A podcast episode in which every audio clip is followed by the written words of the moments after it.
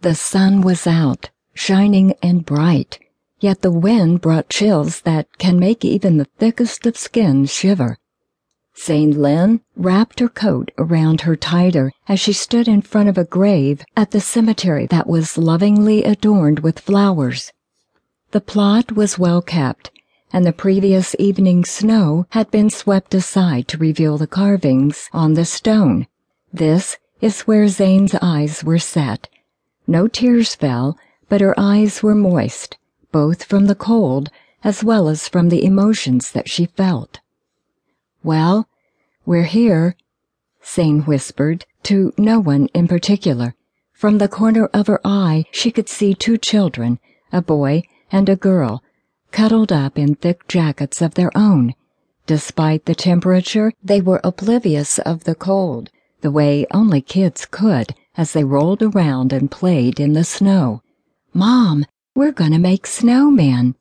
The little girl, not much younger than the boy, shouted at her. Zane nodded and smiled. How could she be so lucky to have such beautiful children when there is so much pain and suffering in this world that we live in? To that, she had no answer.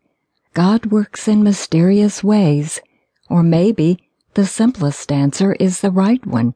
She was just lucky. Lucky Zane. He's here.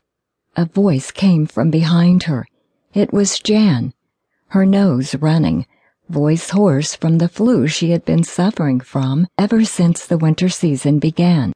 Zane looked past her best friend and saw the black limousine slowing down in the driveway. Her heart thumped once, twice, harder, and then resumed its steady beat. She had made herself ready for this for so long, but still she felt the bite of panic and anxiety within her. She looked back towards the gravestone.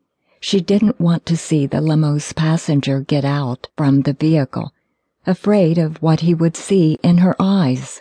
Her eyes were covered with designer sunglasses, but yet she still kept her eyes fixed upon the name carved upon the stone, and her memories drifted to a time and place where, for Zane, her downward spiral and eventual journey towards salvation began.